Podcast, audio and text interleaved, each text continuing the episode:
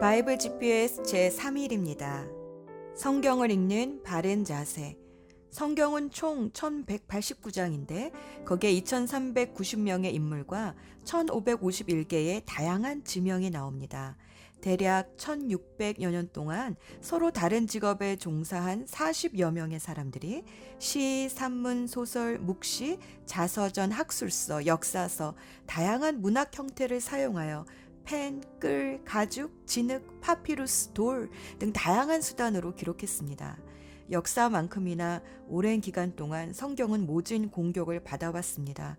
그럼에도 불구하고 성경은 지금까지 보존되어 세상에서 가장 많은 언어로 번역되고 꾸준히 사랑받아온 스테디셀러입니다. 더욱 놀라운 것은 그 오랜 기간 동안 많은 사람들의 손에 의해 쓰여졌음에도 불구하고 처음부터 끝까지 하나의 일관된 스토리로 진행된다는 것입니다. 그것은 성경의 참된 저자가 한 분이시기 때문입니다. 베드로후서 1장 21절 예언은 언제든지 사람의 뜻에서 나온 것이 아니라 사람들이 성령에 이끌려서 하나님께로부터 오는 말씀을 받아서 한 것입니다. 디모데후서 3장 16절 모든 성경은 하나님의 영감으로 된 것으로서 교훈과 책망과 바르게 함과 의로 교육하기에 유익합니다. 하나님은 서로 다른 시대를 살았던 다양한 사람들에게 당신의 영감을 주셔서 하나님의 뜻을 전하게 하셨습니다. 그래서 성경을 읽다 보면 주께서 이렇게 말씀하셨다라는 구절을 자주 만납니다. 이것은 성경이 하나님의 말씀이라는 것을 성경 스스로 증언하는 것입니다. 어떤 책이든지 저자의 의도를 알고 읽으면 쉬워집니다. 성경은 어려운 책이 아닙니다. 다만 성경의 저자이신 성령님의 의도를 모르고 읽어서 헤매게 됩니다. 그러므로 성령의 영감을 받아 기록된 성경은 읽을 때도 성령의 영감으로 읽어야 합니다. 그러기 위해서는 성경을 읽기 전에 짧더라도 성경의 저자이신 성령님께 말씀을 열어주시도록 간구해 봅시다. 성경을 통해 나에게 필요한 말씀이 들리기 시작합니다. 오늘의 여정. 오늘은 창세기 24장에서 36장까지 이삭과 야곱의 이야기입니다. 하나님은 아브라함에 이어 이삭과 야곱과도 언약을 맺으시고 복을 주셨습니다. 이들이 살았던 가나안 땅의 주된 지명은 세겜, 베델, 헤브론, 부엘세바 등입니다. 세겜은 아브라함이 바로 이 땅이다라는 말씀을 듣고 재단을 쌓았던 곳인데 야곱의 딸 디나가 성읍 구경을 나갔다가 봉변을 당한 곳이기도 합니다. 또 헤브론은 아브라함과 그의 후손이 뼈를 묻은 영적인 유산지이고 부엘세바는 이삭이 하나님께 재단을 쌓고 우물을 파고 그곳에서 아버지 아브라함처럼 그랄의 아비멜렉과 언약을 맺은 곳입니다. 베델은 야곱이 처음 재단을 쌓은 곳입니다. 하나님이 하늘 사다리 꿈으로 만나 아브라함과 이삭에 주셨던 복을 다시 야곱에게 전수해 주신 곳이기 때문입니다. 이삭은 40세의 리브가를 아내로 맞이했지만 자녀가 생기지 않았습니다. 그러나 이삭은 아버지 아브라함처럼 첩을 통해 아들을 낳는 대신 기도했습니다. 창세기 25장 21절 이삭은 자기 아내가 임신하지 못하므로 아내가 아이를 가지게 해달라고 주님께 기도하였다. 주님께서는 이삭의 기도를 들어주시니 그의 아내 리브가가 임신하게 되었다. 그런데 그 아들을 주신 때가 60세이니 20년을 기도한 것입니다. 기도의 응답으로 임신을 했지만 태동이 너무 심하고 괴로워서 리브가도 주님 앞에 나아가 기도했습니다. 그래서 리브가는 자신이 쌍둥이를 임신했는데 형의 민족이 동생의 민족을 섬기게 될 것이라는 말씀을 받았습니다. 쌍둥이 형제 에서와 야곱은 성향이 너무나 달랐습니다. 에서는 털도 많고 사냥을 좋아해서 들로 산으로 나갔고 야곱은 차분한 성격으로 집에서 지내는 것을 좋아했습니다. 그런데 에서는 마다들의 권리를 먹는 것보다 하찮게 여겨서 야곱의 붉은 죽 한 그릇에 마다들의 권리를 팔았습니다. 마다들의 권리란 아브라함에 이어 그 가정의 영적인 제사장이 되어서 하나님의 축복을 전수하는 영적인 상속권을 말합니다. 그러나 에서는 육신의 식욕 때문에 영적인 유업을 포기했습니다. 나중에 이 사실을 깨달은 에서가 너무나 분통하여 야곱을 죽이려 하자 야곱은 쌍둥이 형 에서의 분노를 피해 잠시 바단 아람의 외삼촌 댁으로 피신을 가게 됩니다. 그리고 그곳에서 결혼하여 열두 아들을 낳는데 이 아들들이 나중에 열두 지파가 되어 이스라엘을 이루게 됩니다. 야곱은 많은 고생 끝에 20년 만에 큰 부자가 되어 돌아옵니다. 그런데 형 에서가 400명의 부하를 이끌고 자신에게로 온다는 소식을 듣자 두려워졌습니다. 그래서 모든 소유를 약복강 건너 보내고 홀로 남았는데 어떤 이가 와서 씨름이 붙습니다. 하나님이십니다. 야곱은 엉덩이 뼈가 끊어질 때까지 하나님과 씨름을 하며 축복을 구합니다. 하나님은 이스라엘이라는 새 이름으로 야곱을 축복해 주십니다. 밤새 씨름 기도 후 야곱은 형 에서를 만나자 엎드려 절을 합니다. 그리고 둘은 오랜 원한을 풀고 끌어안고 서로 울었습니다.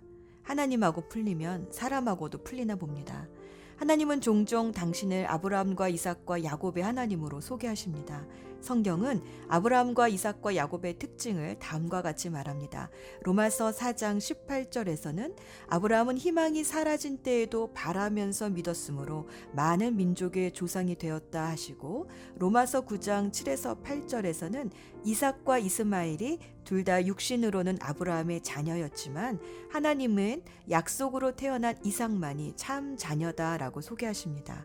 또 야곱에 대해서는 로마서 9장 11절에서 야곱과 에서는 똑같은 쌍둥이이지만 하나님은 야곱을 택하심으로 무슨 선이나 악을 행하기도 전에 택하심의 원리, 즉 은혜로 택함 받은 자녀가 하나님의 자녀다라고 말씀하십니다. 그들은 모두 우리처럼 연약했습니다. 어떤 자격이 있어서 하나님의 자녀로 택함 받은 것이 아니었습니다. 하나님의 자녀는 믿음으로, 약속으로, 은혜로 태어납니다. 예수 전망대 아브라함, 이삭, 야곱을 보통 성부 하나님, 성자 하나님, 성령 하나님의 그림자라고들 합니다. 아들 이삭을 재단에 바쳤던 아브라함을 통해서는 독생자 예수를 제물로 우리에게 주신 성부 하나님의 사랑을 나무찜을 쥐고 묵묵히 모리아 산을 올라 재단 위에 누웠던 이삭을 보면 십자가를 지시고 묵묵히 골고다 언덕을 오르셨던 예수님의 순종이 떠오릅니다. 하나님이 이삭을 태워드리는 번제물로 드리라 하셨을 때 아브라함은 무슨 생각을 했을까요? 그가 평생 한 것이 양의 가죽을 벗기고 각을 떠서 내장을 씻고 불에 온전히 태워드리는 번제의 제사였습니다. 그런데 하나님이 이삭을 그 번제물로 바치라 하는 것입니다. 아브라함은 놀랍게도 두말 없이 순종을 합니다. 30여 년 동안 주님과 동행하면서 아브라함은 하나님이 이삭을 반드시 돌려주실 것이라는 믿음이 있었습니다. 그리고 그 믿음대로 하나님은 이삭 대신에 나무에 뿔이 걸려 있는 순양 한 마리를 보게 하셨습니다. 여호와 이래 하나님의 예비하심은 항상 순종의 순간에 보입니다. 나무에 뿔이 걸려 있는 순양 한 마리라는 단어에 나무에 달리신 예수 그리스도가 겹쳐 보입니다. 내가 죽어야 할 자리에 예수님이 오셔서 대신 죽어 주셨습니다. 교활했던 야곱이 지혜로운 이스라엘로 성숙해 가는 것을 보면 성령 하나님께서 우리와 동행하시면서 성령의 아름다운 성품의 열매를 맺도록 우리를 다져가시는 모습이 떠오릅니다.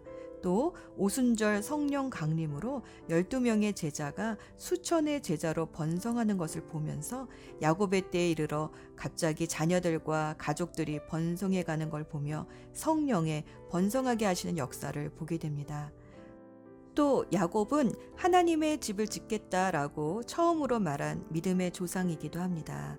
자신을 죽이려는 형 에서를 피해 외삼촌 라반의 집으로 도망가던 중 날이 저물어 돌베개를 하고 어둠과 두려움 속에 잠을 자는데 신기한 꿈을 꿉니다. 하늘과 땅을 잇는 사다리와 그 사다리를 오르락 내리락 하는 천사들과 또 그 사다리 위에 할아버지와 아버지로부터 들었던 그 하나님이 나타나셔서 땅과 많은 자손을 주시고 또 복의 근원으로 삼아 주시며 어딜 가든지 떠나지 않겠다라는 약속을 해 주시는 것이 아닙니까? 야곱은 꿈에서 깨어 하나님이 정말 자신에게 주신 약속을 지켜주시면 자신이 베고 잤던 돌을 기둥으로 세우고 기름을 부으며 이 돌이 하나님의 집이 될 것이고 또 자신의 소유의 11조를 드리겠다 소원을 합니다. 예수님은 요한복음 1장 51절에서 이 하늘 사다리를 자신에게 비유하셨습니다. 내가 진정으로 진정으로 너희에게 말한다. 너희는 하늘이 열리고 하나님의 천사들이 인자 위에 오르락 내리락 하는 것을 보게 될 것이다. 야곱이 보았던 사다리가 사실은 예수님이십니다. 하늘과 땅을 이어주는 사다리, 하늘로 들어가는 문이 되어주시는 예수님, 성전이신 예수님. 우리는 예수님을 통해 하나님을 만납니다. 사람은 바벨탑을 쌓아 하늘에 닿으려 했지만 바벨탑으로는 하늘문으로 들어갈 수 없습니다. 오직 하나님이 내려주신 하늘 사다리 예수 그리스도를 통해 하늘문으로 들어갈 수 있습니다. 기도합시다. 아브라함과 이삭과 야곱의 하나님, 오늘 나의 하나님이 되어 주셔서 감사합니다. 오늘도 성경을 읽어갈 때에 영적인 눈을 열어 주소서. 그래서 하나님이 주시려는 하늘복이 무엇인지 깨닫기 원합니다. 하늘문으로 올라가는 사다리가 되어 주신 예수 그리스도의 이름으로 기도합니다. 창세기 24장 아브라함은 이제 나이가 아주 많은 노인이 되었습니다. 여호와께서는 어떤 일을 하든지 아브라함에게 복을 주셨습니다. 아브라함의 모든 재산은 아브라함의 늙은 종이 맡아 돌보고 있었습니다. 아브라함이 그 종을 불러 말했습니다. 내 손을 내 넓적 다리뼈 아래에 넣어라. 그리고 하늘과 땅의 하나님이신 여호와 앞에서 나에게 약속을 하여라. 내 아들의 아내가 될 여자를 여기에 사는 가나안 여자들 가운데서 얻지 않고 내 고향, 내 친척의 땅으로 가서 내 아들 이삭의 아내 될 사람을 데려오겠다고 말이다. 종이 아브라함에게 말했습니다. 만약 그 여자가 저를 따라 이 땅으로 오려고 하지 않으면 어떻게 할까요? 주인님의 아들을 데리고 주인님의 고향으로 갈까요? 아브라함이 종에게 말했습니다. 안 된다. 내 아들을 그리로 데려가면 안 된다. 여호와께서는 하늘의 하나님이시다. 주께서 나를 내 아버지의 고향, 내 친척의 땅에서 이끌어내셨다. 그리고 내가 이 땅을 내 자손에게 주겠다고 나에게 약속하셨다. 주께서 천사를 내 앞에 보내셔서 내 아들의 아내를 데려오는 일을 도와주실 것이다. 내가 거기서 내 아들을 위해 아내를 골라라. 만일 여자가 너를 따라오기를 원치 않으면 너는 이 약속에 책임이 없다. 하지만 내 아들을 그리로 데려가서는 안 된다. 그래서 종은 주인 아브라함의 다리 아래에 손을 넣고 그렇게 하기로 아브라함과 약속을 했습니다. 종은 아브라함의 낙타 열마리를 이끌고 길을 떠났습니다. 종은 여러 가지 좋은 선물을 많이 가지고 북서쪽 메소포타미아에 있는 나홀의 성으로 갔습니다. 종은 성 밖의 우물가에서 낙타들을 쉬게 했습니다. 그때는 여자들이 물을 기르러 나오는 저녁 무렵이었습니다. 종이 말했습니다. 여호와여, 주께서는 저의 주인 아브라함의 하나님이십니다. 오늘 제가 주인 아들의 아내감을 순탄하게 찾을 수 있도록 도와주옵소서. 제 주인 아브라함에게 은혜를 베풀어 주옵소서. 저는 지금 우물가에 서 있고 성의 여자들은 물을 기르러 나오고 있습니다. 제가 그 중 한 여자에게 그 물동에 있는 물을 좀 먹게 해주십시오 하고 말할 때 만약 그 여자가 마시세요. 내가 당신의 낙타들에게도 물을 먹이겠습니다. 라고 말하면 그 여자를 주의 종 이삭의 아내감으로 알겠습니다. 주께서 제 주인에게 은혜를 베푸신 것으로 알겠습니다. 종이 기도를 마치기도 전에 리브가가 성에서 나왔습니다. 리브가는 부두엘의 딸입니다. 부두엘은 아브라함의 동생인 나홀과 그의 아내인 밀가 사이에서 태어난 아들입니다. 리브가는 어깨에 물동이를 메고 있었습니다. 리브가는 매우 아름다운 처녀이며 남자와 가까이 한 적이 한 번도 없었습니다. 리브가는 우물로 내려가서 물동이에 물을 채워가지고 올라왔습니다. 그때 종이 리브가에게 달려가서 말했습니다. 당신의 물동이에 있는 물을 좀 먹게 해주십시오. 리브가가 말했습니다. 네, 주여, 마시세요. 하며 급히 어깨에서 물동이를 내려 종에게 마시게 했습니다. 종이 물을 다 마시자 리브가가 말했습니다. 제가 물을 길어다가 낙타들에게도 마시게 하겠습니다. 그리고 나서 리브가는 물동이의 물을 여물통에 쏟아부은 다음 다시 우물로 달려가서 물을 길어와 모든 낙태들이 물을 마시도록 했습니다. 종은 여호와께서 이번 여행을 성공적으로 인도해 주셨는지를 확실히 알고 싶어서 리브가의 그 모습을 조용히 지켜보았습니다. 낙타들이 물을 다 마신 다음에 종은 리브가에게 반세겔쯤 나가는 코걸이 하나와 10세겔쯤 나가는 금팔찌 한 쌍을 주었습니다. 그러면서 종이 물었습니다. 아가씨는 어떤 분의 따님이신지요? 아가씨 아버지의 집에 우리들이 하룻밤 묵어갈 방이 있겠는지요? 리브가가 대답했습니다. 제 아버지는 밀가와 나홀의 아들 부두엘입니다. 리브가가 계속 말했습니다. 우리 집에는 낙타에게 먹일 여물도 있고 여러분이 하룻밤 묵어가실 수 있는 방도 있습니다. 종은 머리를 숙여 여호와께 예배드렸습니다. 종이 말했습니다. 제 주인 아브라함의 하나님이신 여호와를 찬양합니다.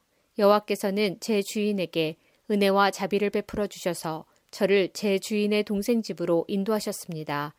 리브가는 달려가서 식구들에게 이 모든 사실을 알렸습니다.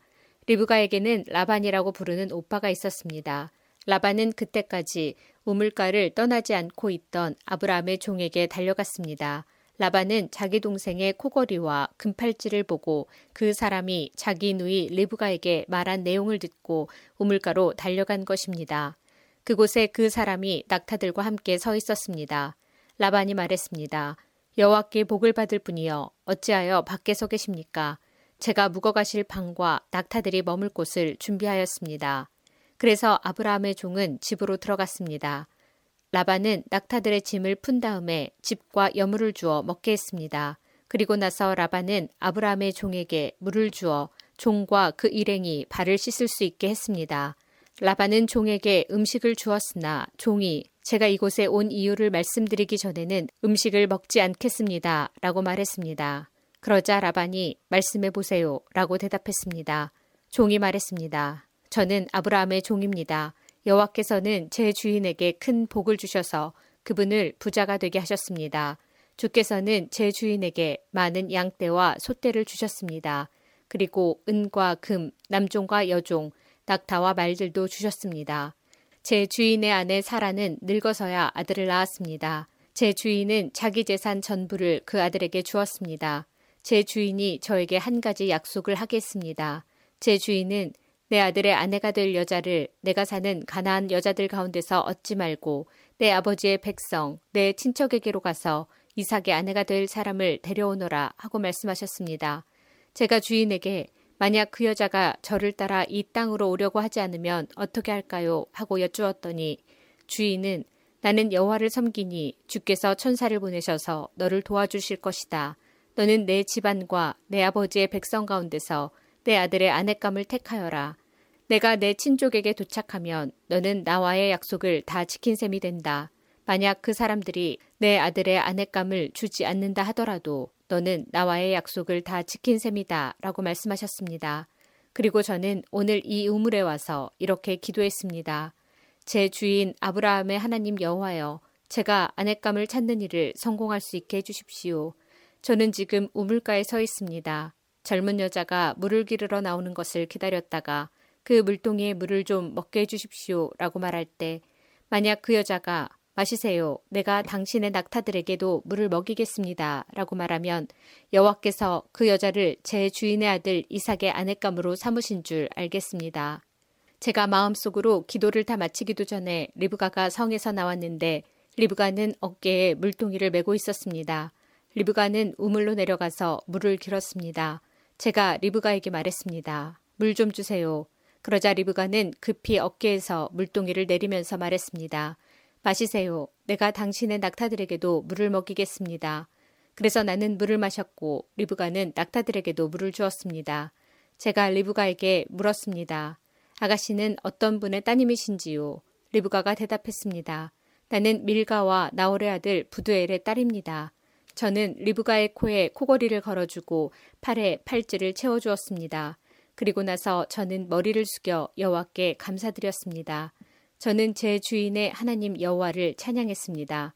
이는 주께서 저를 바른 길로 인도해 주셔서 주인의 동생의 손녀딸을 주인의 아들의 아내감으로 얻게 해주셨기 때문입니다.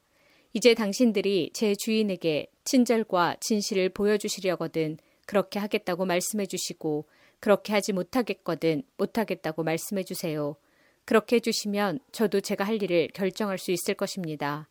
라반과 부두엘이 대답했습니다. 이 일은 여호와께서 하시는 일이니 우리는 좋다 나쁘다 말할 수 없군요. 자, 리브가가 당신 앞에 있으니 데리고 가세요. 여호와께서 말씀하신 대로 리브가를 데려다가 그대의 주인의 아들과 결혼시키세요. 아브라함의 종은 그 말을 듣고 땅에 엎드려 여호와께 예배드렸습니다. 그리고 나서 종은 리브가에게 금과 은으로 만든 보물과 옷을 주었습니다. 종은 리브가의 오빠와 어머니에게도 값진 선물을 주었습니다.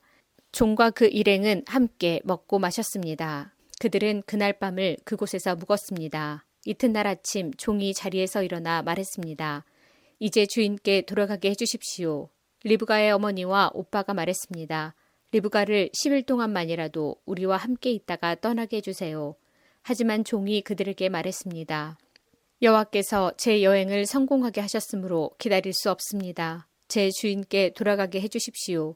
리브가의 오빠와 어머니가 말했습니다. 리브가를 불러서 직접 물어봐야겠군요. 그들이 리브가를 불러서 물었습니다. 지금 이분과 함께 가겠느냐? 리브가가 말했습니다. 예, 가겠습니다. 그리하여 리브가의 오빠와 어머니는 리브가를 그 유모와 함께 아브라함의 종과 그 일행에게 딸려보냈습니다. 그들이 리브가에게 복을 빌며 말했습니다. 우리 누이여 천만 백성의 어머니가 되어라. 내 자손은 원수들의 성을 정복할 것이다. 리브가가 일어나서 그 몸종들과 함께 낙타에 올라타고 종과 그 일행의 뒤를 따라갔습니다. 종은 리브가를 데리고 길을 떠났습니다. 그때 이삭은 브엘라 헤로이를 떠나서 남쪽 네게부 지방에 살고 있었습니다. 어느 날 저녁 무렵 이삭은 묵상하러 들로 나갔습니다. 이삭이 눈을 들어보니 낙타들이 오고 있었습니다. 리브가는 고개를 들어 이삭을 보더니 낙타에서 내렸습니다. 리브가가 종에게 물었습니다. 저 들판에서 우리를 보려고 이쪽으로 오는 사람은 누구인가요? 종이 대답했습니다. 나의 주인입니다. 그 말을 듣고 리브가는 베일로 자기 얼굴을 가렸습니다. 종이 이삭에게 지금까지 일어난 일을 다 이야기해 주었습니다. 종의 말을 들은 이삭은 리브가를 자기 어머니 사라의 장막으로 데리고 갔습니다. 리브가는 이삭의 아내가 되었습니다. 이삭은 리브가를 매우 사랑했습니다. 어머니를 여윈 이삭은 리브가를 통해 위로를 얻었습니다. 창세기 25장 아브라함은 다시 아내를 맞아들였습니다. 아브라함의 새 아내 이름은 그두라입니다. 그두라는 시므란과 욕산과 무단과 미디안과 이스박과 수아를 낳았습니다. 욕산은 스바와 드단의 아버지입니다. 드단의 자손은 아시리아 백성과 르두시 백성과 루미 백성입니다. 미디안의 아들은 에바와 에벨과 한옥과 아비다와 엘다아입니다. 이들은 모두 그두라의 자손입니다. 아브라함은 자기 재산을 모두 이삭에게 주었습니다. 하지만 죽기 전에 다른 아내들에게서 얻은 아들들에게도 선물을 주었습니다. 아브라함은 그 아들들을 동쪽으로 보내어 이삭과 멀리 떨어져 살게 했습니다. 아브라함은 175살까지 살았습니다. 아브라함은 오랫동안 평안히 살다가 숨을 거두어 자기 조상들에게로 돌아갔습니다. 아브라함의 아들 이삭과 이스마엘은 아브라함을 막벨라 동굴에 장사 지냈습니다. 이 동굴은 마물의 동쪽 에브론의 밭에 있었습니다. 에브론은 햇사람 소알의 아들이었습니다. 그 밭은 아브라함이 햇사람들에게서 산 밭이었습니다. 아브라함은 그곳에 아내 사라와 함께 묻혔습니다. 아브라함이 죽은 뒤에 하나님께서는 그의 아들 이삭에게 복을 주셨습니다. 이삭은 그때 브엘라 헤로이 근처에 살고 있었습니다. 아브라함의 아들 이스마엘의 자손들은 이러합니다. 이스마엘의 어머니는 사라의 이집트인 여종이었던 하갈입니다. 이스마엘의 아들들의 이름은 태어난 순서에 따르면 다음과 같습니다. 이스마엘의 맏아들은 느바요시고 그 아래로는 게달, 아브엘, 밉삼, 미스마, 두마, 마사, 하닷, 데마, 여둘, 나비스, 게드마입니다. 이것은 이스마엘의 아들들 이름이며 또한 여러 마을에 사는 종족들의 열두 조상의 이름입니다. 이스마엘은 137살까지 살다가 숨을 거두어 조상들에게로 돌아갔습니다. 이스마엘의 자손들은 하윌라와 술 사이에서 살았습니다. 술은 이집트의 동쪽 아시리아로 가는 길에 있었습니다. 이스마엘의 자손들은 다른 형제들의 맞은편에 마주대하여 살았습니다. 아브라함의 아들 이삭의 자손은 이러합니다. 이삭의 아버지는 아브라함입니다. 이삭은 40살에 리브가와 결혼했습니다. 리브가는 바다마람에서 왔습니다. 리브가는 부두엘의 딸이자 아람 사람 라반의 누이입니다. 이삭의 아내는 아이를 낳지 못했습니다. 그래서 이삭이 아내를 위해 여호와께 기도드리니 여호와께서 이삭의 기도를 들어주셨으므로 리브가가 임신을 하게 되었습니다. 그런데 리브가의 뱃속에 있는 아기들이 서로 다투었습니다. 리브가는 어찌하여 내게 이런 일이 일어나는가 라고 생각하며 여호와께 나아가 여쭈었습니다. 여호와께서 리브가에게 말씀하셨습니다. 두 나라가 내 몸 안에 있다. 두 백성이 내 몸에서 나누어질 것이다. 한 백성이 다른 백성보다 강하고 형이 동생을 섬길 것이다. 아이를 낳을 때가 되자 리브가는 쌍둥이를 낳았습니다. 먼저 나온 아이는 몸이 붉고 그 피부가 마치 털옷 같았습니다. 그래서 그 아이의 이름을 에서라고 지었습니다.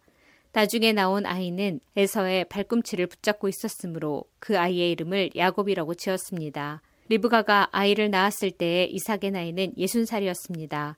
아이들이 자라 에서는 뛰어난 사냥꾼이 되었습니다. 그는 들판에 나가는 것을 좋아했습니다. 그러나 야곱은 조용한 사람이었으므로 장막에 머물러 있는 것을 좋아했습니다. 이삭은 에서가 잡아오는 들짐승 요리를 좋아했기 때문에 에서를 사랑했습니다. 그러나 리브가는 야곱을 사랑했습니다. 어느 날 야곱이 죽을 끓이고 있는데 에서가 들판에서 사냥을 하고 돌아왔습니다. 에서는 몹시 배가 고파서 야곱에게 말했습니다. 그 붉은 죽을 좀 다오. 내가 배가 고프구나.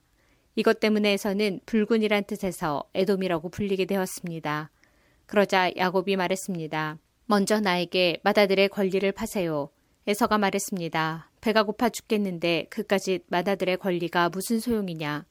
야곱이 다시 말했습니다. 그렇다면 그 권리를 나에게 주겠다고 약속하세요. 에서는 야곱에게 약속을 했습니다. 이렇게 에서는 마다들의 권리를 야곱에게 팔았습니다.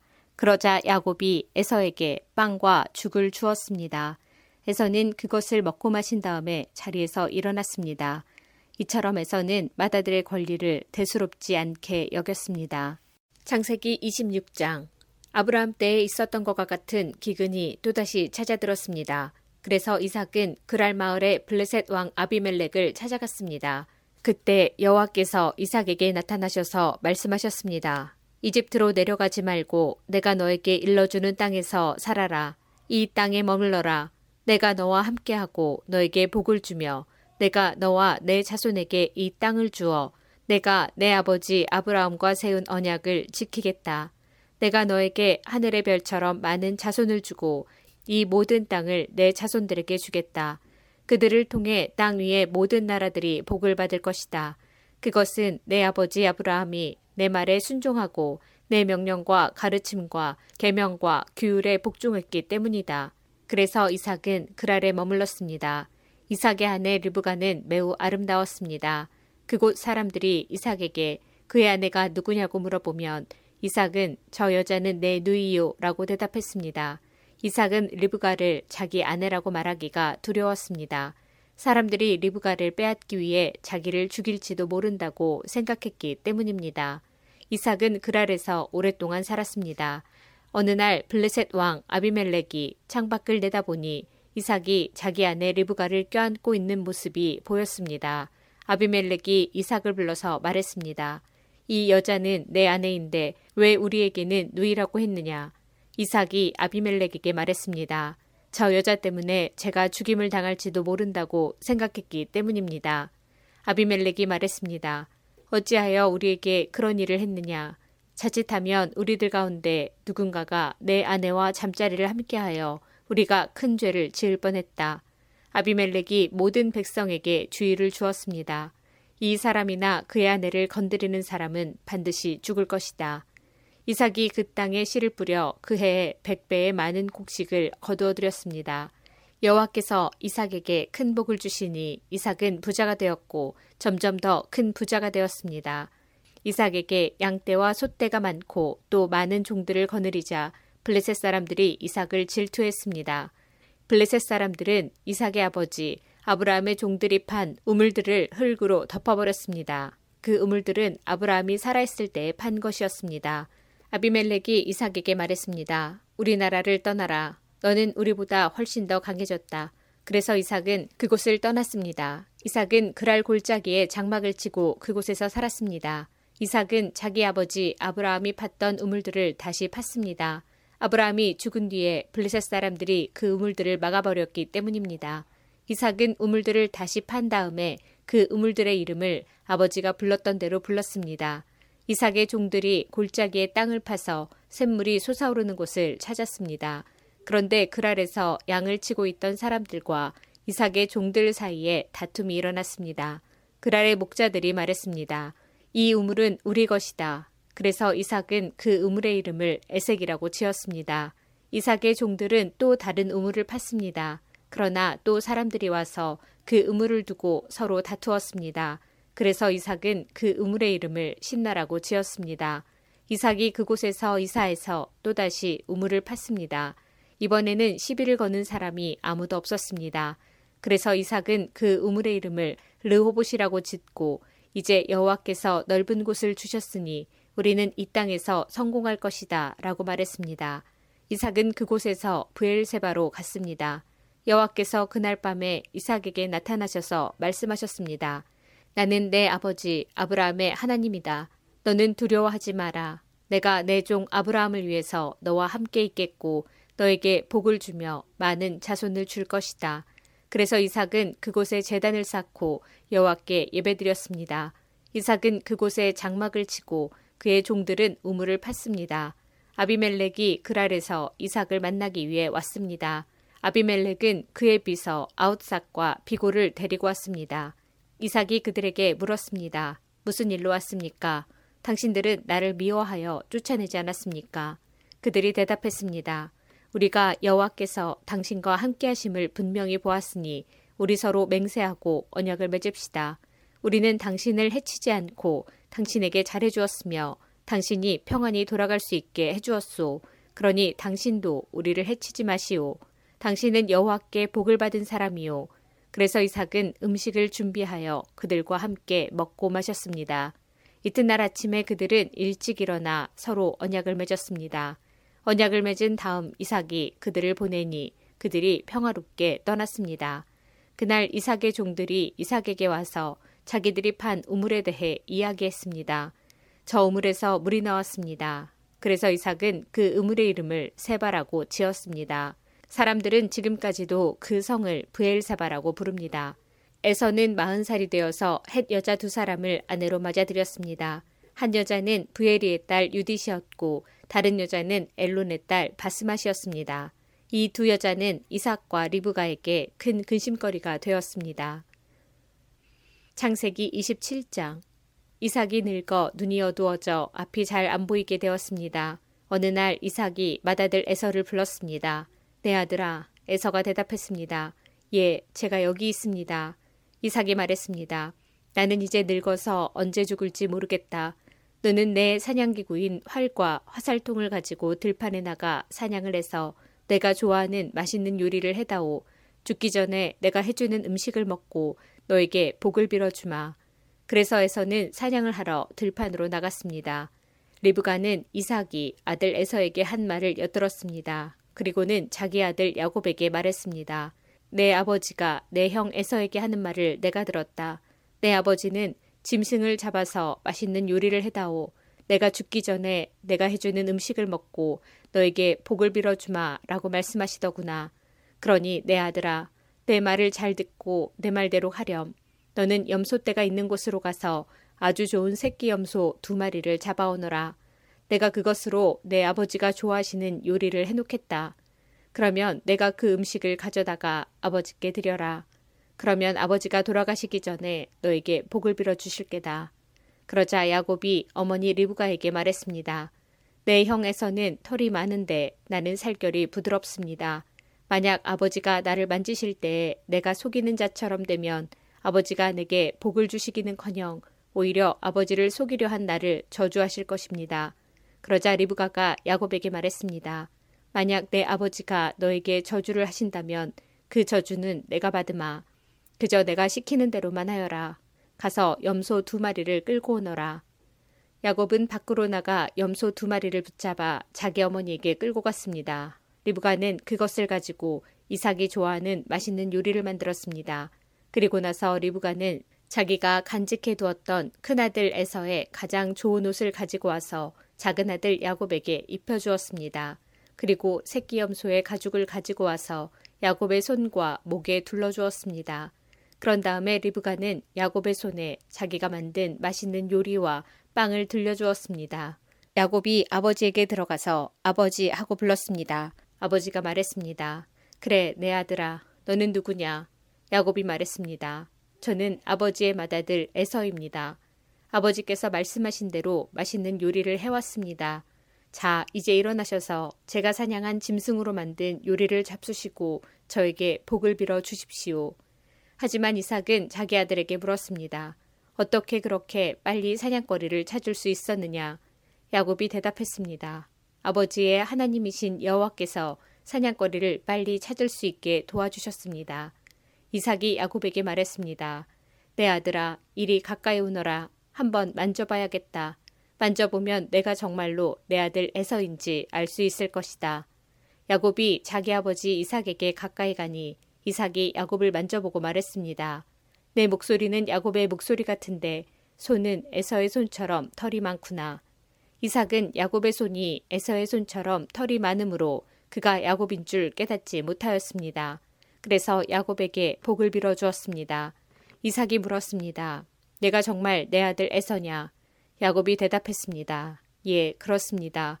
이삭이 말했습니다. 음식을 가져오너라. 내가 그것을 먹고 너에게 복을 빌어주마.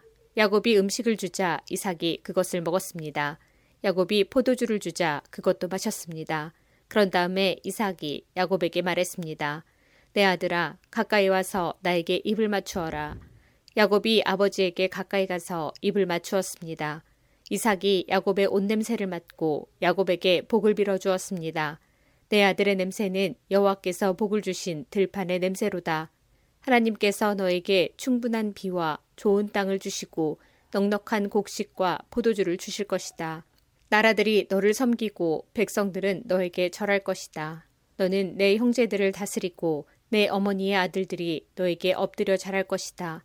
너를 저주하는 사람은 저주를 받고 너에게 복을 주는 사람은 복을 받을 것이다. 이삭이 야곱에게 복을 빌어준 후에 야곱이 아버지 이삭에게서 나오자마자 에서가 사냥을 마치고 돌아왔습니다. 에서도 맛있는 요리를 만들어 그것을 들고 아버지에게 들어가 말했습니다. 아버지, 일어나셔서 이 아들이 사냥한 것으로 요리한 음식을 드시고 저에게 복을 빌어 주십시오. 이삭이 물었습니다. 너는 누구냐? 에서가 대답했습니다. 저는 아버지의 맏아들 에서입니다. 그 말을 듣고 이삭은 놀라 몸을 떨며 말했습니다. 그렇다면 내가 오기 전에 나에게 사냥한 짐승을 요리해서 가져다 준 사람은 누구란 말이냐? 나는 그것을 먹고 그에게 복을 빌어 주었다. 이제는 그 사람이 복을 받을 것이다. 에서는 아버지의 말을 듣고 크게 소리를 지르며 울부짖었습니다. 에서가 자기 아버지에게 말했습니다. 저에게 복을 빌어 주십시오. 아버지, 저에게도 복을 주십시오. 그러나 이삭이 말했습니다. 내 동생이 와서 나를 속였구나. 내 동생이 너의 복을 빼앗아 갔다. 에서가 말했습니다. 야곱이란 이름은 정말 그에게 딱 맞는 이름입니다. 야곱은 이번까지 나를 두 번이나 속였습니다. 야곱은 저의 맏아들 권리를 빼앗았고 이번에는 저의 복까지 빼앗아 갔습니다. 에서가 또 물었습니다. 저를 위해 남겨두신 복은 없습니까? 이삭이 대답했습니다. 나는 이미 야곱에게 너를 다스릴 권리를 주었다. 그리고 야곱의 형제들은 모두 그의 종이 될 것이다. 나는 야곱에게 곡식과 포도주도 넉넉하게 주었다. 내 아들아, 너에게 줄 것은 아무것도 없구나. 에서가 또 자기 아버지에게 말했습니다. 아버지, 아버지께서 빌어주실 복이 하나밖에 없습니까? 아버지, 저에게도 복을 주십시오. 이 말을 하고 에서는 소리 높여 울었습니다. 이삭이 에서에게 말했습니다.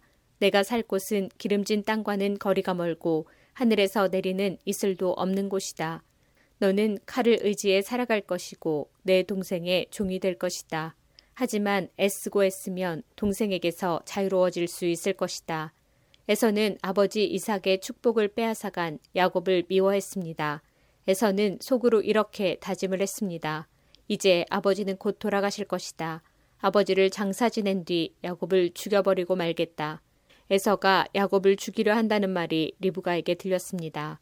그래서 리브가는 사람을 보내 야곱을 불러서 말했습니다. 내 형 에서가 너를 죽여 그 마음을 달래려고 한다. 그러니 내 아들아, 내 말을 잘 들어라. 지금 당장 하란에 사시는 내 오빠 라반에게로 가거라. 내 형의 화가 풀릴 때까지 당분간 외삼촌과 함께 있거라. 내 형의 화가 풀리고 내가 한 일을 내 형이 잊어버리면 그때에 내가 너를 부르러 사람을 보내마. 내가 두 사람을 같은 날 한꺼번에 잃어버릴 수는 없다. 그런 다음에 리브가가 이삭에게 말했습니다. 나는 헷 여자들이 싫습니다. 만약 야곱이 여기에 있는 헷 여자들 가운데서 아내를 맞이한다면 내 평생에 무슨 낙이 있겠습니까? 창세기 28장 이삭이 야곱을 불러 복을 빌어주며 당부했습니다. 가난 여자와 결혼하지 마라. 바단 아람에 계신 내 할아버지 부두엘의 집으로 가거라. 내 외삼촌인 라반도 거기에 사신다. 라반의 딸들 가운데서 한 여자를 골라 그 여자와 결혼하여라. 전능하신 하나님께서 너에게 복을 주시고 너에게 많은 자녀를 주셔서 내가 많은 백성의 조상이 되기를 원한다. 또 아브라함에게 주셨던 복을 너와 내 자손에게도 주셔서 지금 내가 나그네처럼 살고 있는 이 땅, 하나님께서 아브라함에게 주신 이 땅을 차지할 수 있기를 원한다. 이 말을 한 후 이삭은 야곱을 바다 나람으로 보냈습니다. 야곱은 리브가의 오빠인 라반에게 갔습니다. 라반은 아람 사람 부두엘의 아들이며 야곱과 에서의 어머니인 리브가의 오빠였습니다. 에서는 이삭이 야곱에게 복을 빌어주고 야곱을 바다나람으로 보내면서 그곳에서 아내 될 여자를 찾아라. 또 그에게 복을 빌어주며 말하기를 가나안 여자 가운데서 아내를 맞이하지 마라고 했다는 이야기를 들었습니다. 그래서 야곱이 아버지와 어머니의 말씀대로 바다나람으로 갔다는 이야기를 들었습니다. 에서는 아버지 이삭이 가나안 여자를 좋아하지 않는다는 것을 알았습니다. 에서는 이미 결혼하여 아내들이 있었지만 아브라함의 아들 이스마엘에게로 가서 이스마엘의 딸 마할랏을 또다시 아내로 맞아들였습니다. 마할랏은 느바요의 누이였습니다. 야곱은 베일세바를 떠나 하란으로 갔습니다. 어느 곳에 이르렀을 때에 해가 저물어 야곱은 그곳에서 하룻밤을 지냈습니다. 야곱은 그곳에서 돌 하나를 주어 그것을 베개 삼아 잠을 잤습니다. 야곱은 꿈을 꾸었습니다. 사다리 하나가 땅에 세워져 있는데 그 꼭대기가 하늘에 닿아 있었습니다. 그리고 하나님의 천사들이 사다리 위로 오르락 내리락 하고 있었습니다. 야곱은 여호와께서 사다리 위에 서 계신 모습을 보았습니다. 여호와께서 말씀하셨습니다. 나는 내 할아버지 아브라함의 하나님, 이삭의 하나님 여호와다. 내가 너와 내 자손에게 내가 지금 자고 있는 땅을 줄 것이다. 내 자손은 땅의 티끌처럼 많아져서 동서남북 사방으로 퍼지며 땅 위의 모든 민족들이 너와 내 자손을 통해 복을 받을 것이다. 나는 너와 함께하고 내가 어디로 가든 너를 지켜줄 것이다. 그리고 너를 다시 이 땅으로 데려오리니 내가 너에게 약속한 것을 다 이루어 주기 전까지 너를 떠나지 않을 것이다. 그때의 야곱이 잠에서 깨어나 말했습니다. 여호와께서 분명히 이곳에 계시는데 나는 그것을 모르고 있었다. 야곱은 두려워하며 또 말했습니다. 이곳은 두려운 곳이다. 이곳은 하나님의 집이요 하늘의 문이다. 야곱은 아침 일찍 일어나 베개로 삼고 잤던 돌을 가져다가 기둥처럼 세웠습니다. 그리고 그 꼭대기에 기름을 부었습니다. 원래 그 성의 이름은 루스였으나 야곱은 그 성의 이름을 베델이라고 불렀습니다. 야곱은 이렇게 맹세했습니다.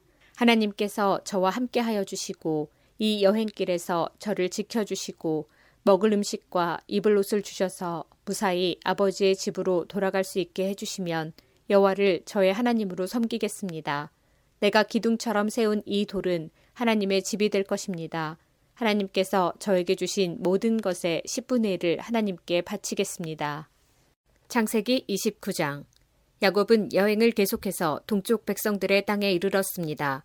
야곱이 보니 들판에 우물이 있었습니다. 우물 근처에는 양떼 세 무리가 엎드려 있었습니다. 목자들은 그 우물에서 나오는 물을 양들에게 먹였습니다.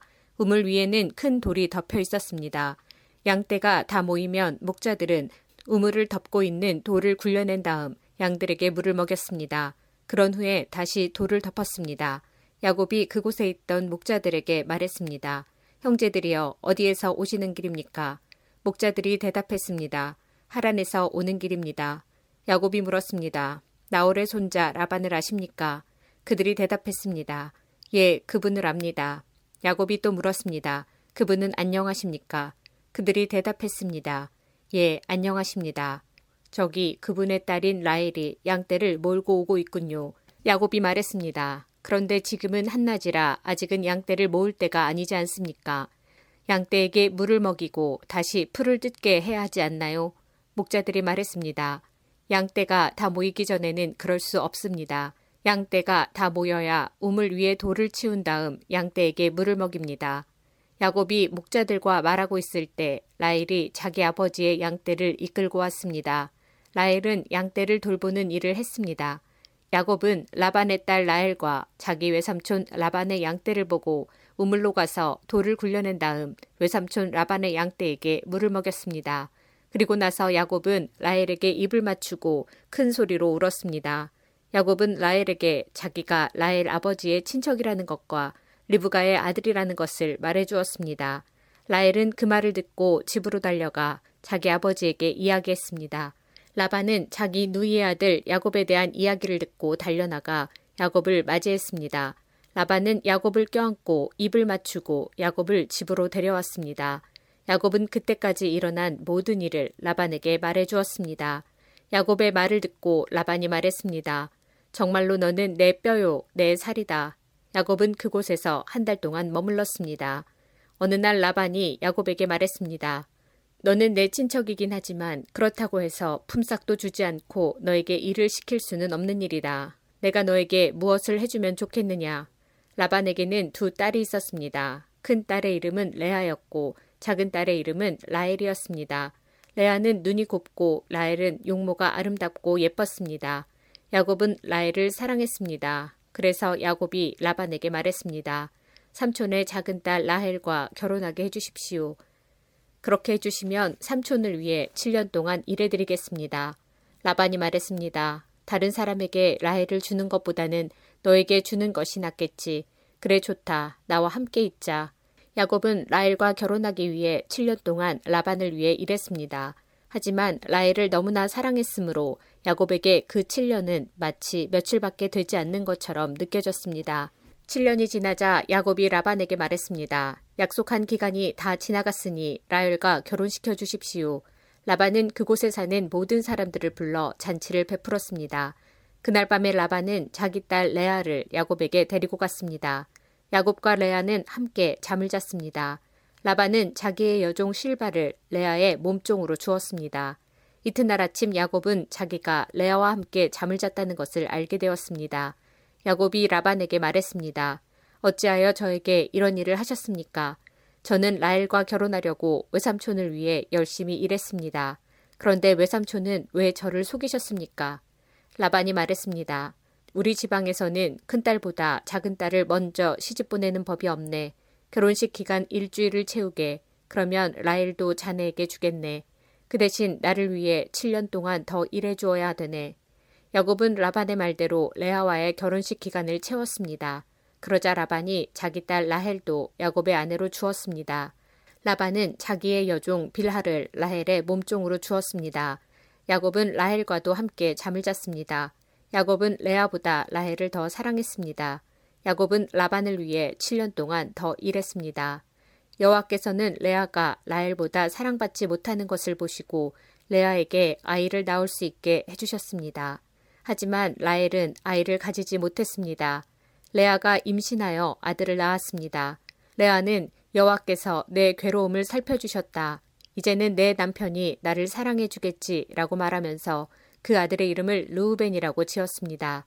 레아가 다시 임신을 해서 또 아들을 낳았습니다. 레아는 여호와께서는 내가 사랑을 받지 못한다는 것을 들으시고 내게 이 아들도 주셨구나 하고 말하면서 아들의 이름을 시므온이라고 지었습니다. 레아가 다시 임신을 해서 또 아들을 낳았습니다. 레아는 내가 아들을 세 명이나 낳았으니 이제는 내 남편이 나를 가까이 하겠지라고 말하면서 아들의 이름을 레위라고 지었습니다. 레아가 다시 임신을 해서 또 아들을 낳았습니다. 레아는 이제는 여호와를 찬양해야지라고 말하면서 아들의 이름을 유다라고 지었습니다. 그리고 나서 레아는 아이를 낳지 못했습니다.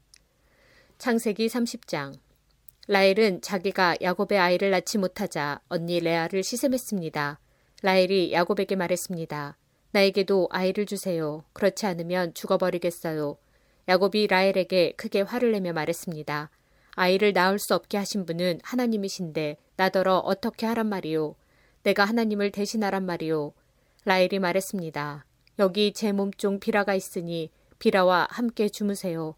그래서 비라를 통해 나도 아이를 가질 수 있게 해주세요. 그녀가 아이를 낳아 내 무릎 위에 놓아줄 것입니다.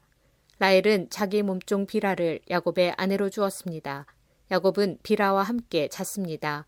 비라가 임신을 해서 야곱에게 아들을 낳아 주었습니다. 라헬이 말했습니다. 하나님께서 나의 억울함을 풀어주셨다. 하나님께서 내 기도를 들어주셔서 나에게 아들을 주셨다.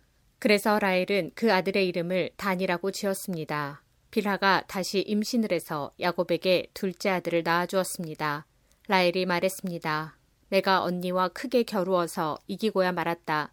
그래서 라헬은 그 아들의 이름을 납달리라고 지었습니다. 레아는 자기가 아이를 더 낳지 못하게 된 것을 알고 자기 몸종 실바를 야곱에게 아내로 주었습니다. 그래서 실바에게도 아들이 생겼습니다. 레아가 말했습니다. 나는 운이 좋다. 그래서 레아는 그 아들의 이름을 가시라고 지었습니다. 레아의 몸종 실바가 아들을 또 낳았습니다. 레아가 말했습니다. 나는 행복하다. 이제는 여자들이 나를 행복한 사람이라고 부르겠지. 그래서 레아는 그 아들의 이름을 아셀이라고 지었습니다. 보리를 거두어 드릴 무렵에 루벤이 들판에 나갔다가 합한 채를 발견해서 자기 어머니 레아에게 가져다 주었습니다. 그러자 라헬이 레아에게 말했습니다. 언니 아들이 가져온 합한 채를 나에게도 조금 줘요. 레아가 대답했습니다. 너는 내 남편을 빼앗아 가더니 이제는 내 아들이 가져온 합한 채까지 빼앗으려 드는구나. 그 말을 듣고 라헬이 말했습니다. 그 합한 채를 나에게 주면 그이가 오늘 밤에는 언니와 함께 자도록 해주겠어요. 그날 저녁 야곱이 들에서 돌아오자 야곱을 맞이하러 나간 레아가 말했습니다. 오늘 밤에는 나와 함께 자야 해요. 내 아들이 가져온 합한 채로 당신의 대가를 치렀거든요. 그래서 그날 밤에 야곱은 레아와 함께 잠을 잤습니다. 하나님께서 레아의 기도를 들어주셔서 레아가 다시 임신을 했습니다. 레아는 야곱의 다섯 번째 아들을 낳았습니다. 레아가 말했습니다. 내가 내 몸종을 남편에게 주었더니 하나님께서 그 값을 갚아주셨구나. 그래서 레아는 그 아들의 이름을 이사갈이라고 지었습니다. 레아가 또 임신을 하여 야곱에게 여섯째 아들을 낳아주었습니다. 레아가 말했습니다. 하나님께서 나에게 좋은 선물을 주셨다. 내가 여섯째 아들을 낳았으니 이제는 남편이 나를 존중해 주겠지. 그래서 레아는 그 아들의 이름을 스불론이라고 지었습니다. 그 후에 레아는 딸을 낳고 이름을 디나라고 지었습니다. 하나님께서 라헬을 기억하시고 라헬의 기도를 들어주셔서 라헬도 아이를 낳을 수 있게 해주셨습니다. 라헬이 임신을 해서 아들을 낳았습니다. 라헬이 말했습니다. 하나님께서 나의 부끄러움을 없애주셨다. 라헬은 하나님께서 나에게 아들을 더 주셨으면 좋겠다 라고 말하면서 그 아들의 이름을 요셉이라고 지었습니다. 요셉이 태어난 후에 야곱이 라반에게 말했습니다. 이제는 제 집, 제 나라로 돌아가게 해주십시오. 제가 장인어른을 위해 일해드리고 얻은 아내와 자식들을 데리고 돌아가게 해주십시오. 제가 장인어른을 위해 해드린 일은 장인어른께서 더 잘 아실 것입니다. 라반이 말했습니다. 괜찮다면 나와 함께 계속 있게나 여호와께서 나에게 복을 주신 것이 다 자네 때문인 것을 내가 예측하여 알고 있었네. 자네 품삯은 자네가 정하게 내가 그대로 주겠네. 야곱이 대답했습니다. 장인어른께서는 제가 장인어른을 위해 열심히 일한 것과 제가 돌보아드린 장인어른의 가축대가 제 앞에 얼마나 있는지 아십니다. 제가 장인어른께 처음 왔을 때는 가축대가 얼마 되지 않았지만 지금은 크게 불어났습니다. 제 발길이 닿는 곳마다 여호와께서 장인어른에게 복을 주셨습니다. 하지만 저도 이제는 제 식구를 위해 일해야 되지 않겠습니까? 라반이 물었습니다. 그래, 무엇을 해주면 좋겠나? 야곱이 대답했습니다. 다른 것은 바라지 않습니다. 그저 한 가지만 해주십시오. 그렇게 해주시면 제 마음을 돌이켜 다시 장인어른의 가축대를 돌보아 드리겠습니다. 오늘 제가 장인어른의 모든 가축대 사이로 다니면서 점이 있거나 얼룩이 졌거나 검은 새끼 양과 점이 있거나 얼룩이 진 새끼 염소를 골라낼 테니 그것을 저에게 주십시오. 제가 정직한가 정직하지 않은가는 장인어른께서 앞으로 저에게 오셔서 제 가축대를 보시면 알게 될 것입니다. 만약 제가 점이 없는 염소나 얼룩이 지지 않은 염소나 검은색이 아닌 양을 가지고 있다면 제가 그것을 훔친 것으로 여기셔도 좋습니다. 라반이 대답했습니다. 좋네, 자네 말대로 하겠네. 그러나 그날 라반은 몸에 줄무늬나 점이 있는 숫 염소들을 따로 떼어 놓았습니다. 또한 몸에 얼룩이 있거나 점이 있거나 하얀 반점이 있는 암 염소들과 검은 양들도 모두 따로 떼어 놓았습니다. 그런 다음에 라반은 그 짐승들을 자기 아들들에게 맡겨 돌보게 했습니다. 라반은 이 짐승들을 야곱에게서 3일길쯤 떨어진 곳으로 몰고 갔습니다. 야곱은 라반의 나머지 가축대를 쳤습니다. 야곱은 버드나무와 살구나무와 신풍나무 가지를 꺾은 다음에 껍질을 벗겨내서 나무 껍질에 하얀 줄무늬를 만들었습니다. 그리고 나서 야곱은 가축대가 와서 물을 먹는 여물통 바로 앞에 그 흰무늬 가지들을 세워 놓았습니다. 가축들은 물을 먹으러 와서 새끼를 뱉는데 염소들이 그 흰무늬 가지 앞에서 새끼를 뱉습니다.